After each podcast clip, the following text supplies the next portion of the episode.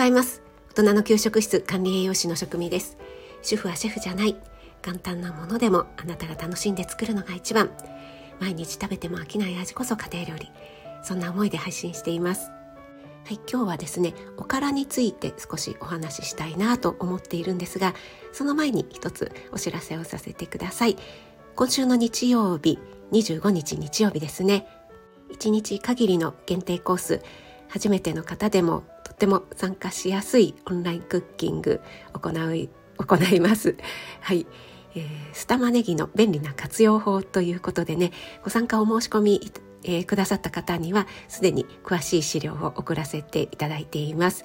前日か前々日ぐらいに、えー、画像付きのレシピとそれから Zoom の URL を送らせていただきますのでお待ちいただければなと思います。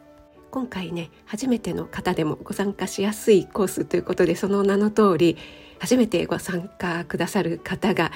何名かいらっしゃいます。とっても嬉しいです。ありがとうございます、えー、まだ受付の方を行っております。えっ、ー、とポツポツとご予約いただいておりますので、えー、2日前まではね間に合いますのでどうぞお待ちしております、えーお申し込みいただきましたら順次資料をねすぐに送らせていただきますのでねお待ちしております。それではオクラにオクラじゃない おからおからでした。おからとオクラ全然違いますね。おからについてね少しお話ししたいと思うんですが皆さんおからは召し上がりますかね？最近はねおからパウダーといって日持ちがする乾燥になっているものも売られているのでとっても便利に使えるかなと思うんですが私は生のおからの方が好きなんですよね。ただね日持ちしないので、えー、ちょっとっていうところはあるんですけどもあのすぐに冷凍してしまったりしてね。で何せお安いじゃないですかおからね。あのもともと捨てられてしまうものということでねとってももったいないなと思うんですよね。今度の25日に行うオンラインクッキングの方でもおからを入れた、えっと、ポテトサラダからのアレンジで揚げないコロッケというのをね作るんですよね。その絡みもありましてちょっとねおからのお話してみようかなと思っているんですよね。で私自身なんですけどもねおからを食べると非常にあの腸内環境がいいというかお通じがねあのとっても整います、まあ、これ個人差あると思うんですけどもね。おからは食物繊維が豊富な食材でもありますし、えー、食物繊維の中でもね不溶性と水溶性水に溶けるタイプと溶けないタイプというのがあるんですがおからは両方を含んでいます。まあ、あの不溶性溶けない方が多いんですけどもねこの食物繊維については以前の配信ではもう結構前になるかな、えー、何度かねさせていただいてるんですが私たち日本人の平均食物繊維の摂取量っていうのはどんどん減っているんですよね。えー、1950年頃には1人当たり1日 20g を超えていましたですけども、えー、現在はですね1日あたり 14g 前後というふうに推定されているのでだいぶ減ってしまってますよね。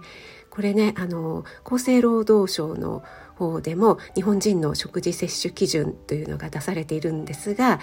これでね1日あたりの食物繊維の目標量というのが成人18歳から64歳の男女 21g 以上、えー、男女ではないですね男性が 21g 以上女性が 18g 以上というふうになっているんですよね。ですからこれと比較するとね、え、かなり減っていると思います。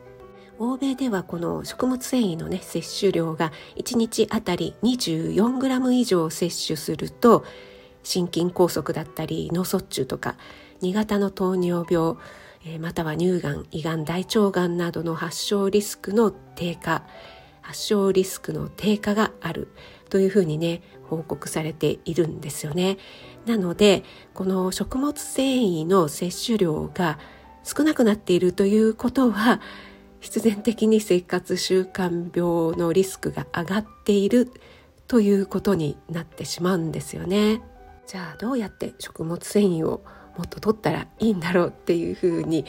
えー、思われる方いらっしゃると思いますが、まあ、食物繊維をね含んでいる食材っていうのは様々ありますけども私としてはですね穀類で摂るということとそれからおからを取ってもらえたらなっていうことを推奨しています。この穀類で取るというのはね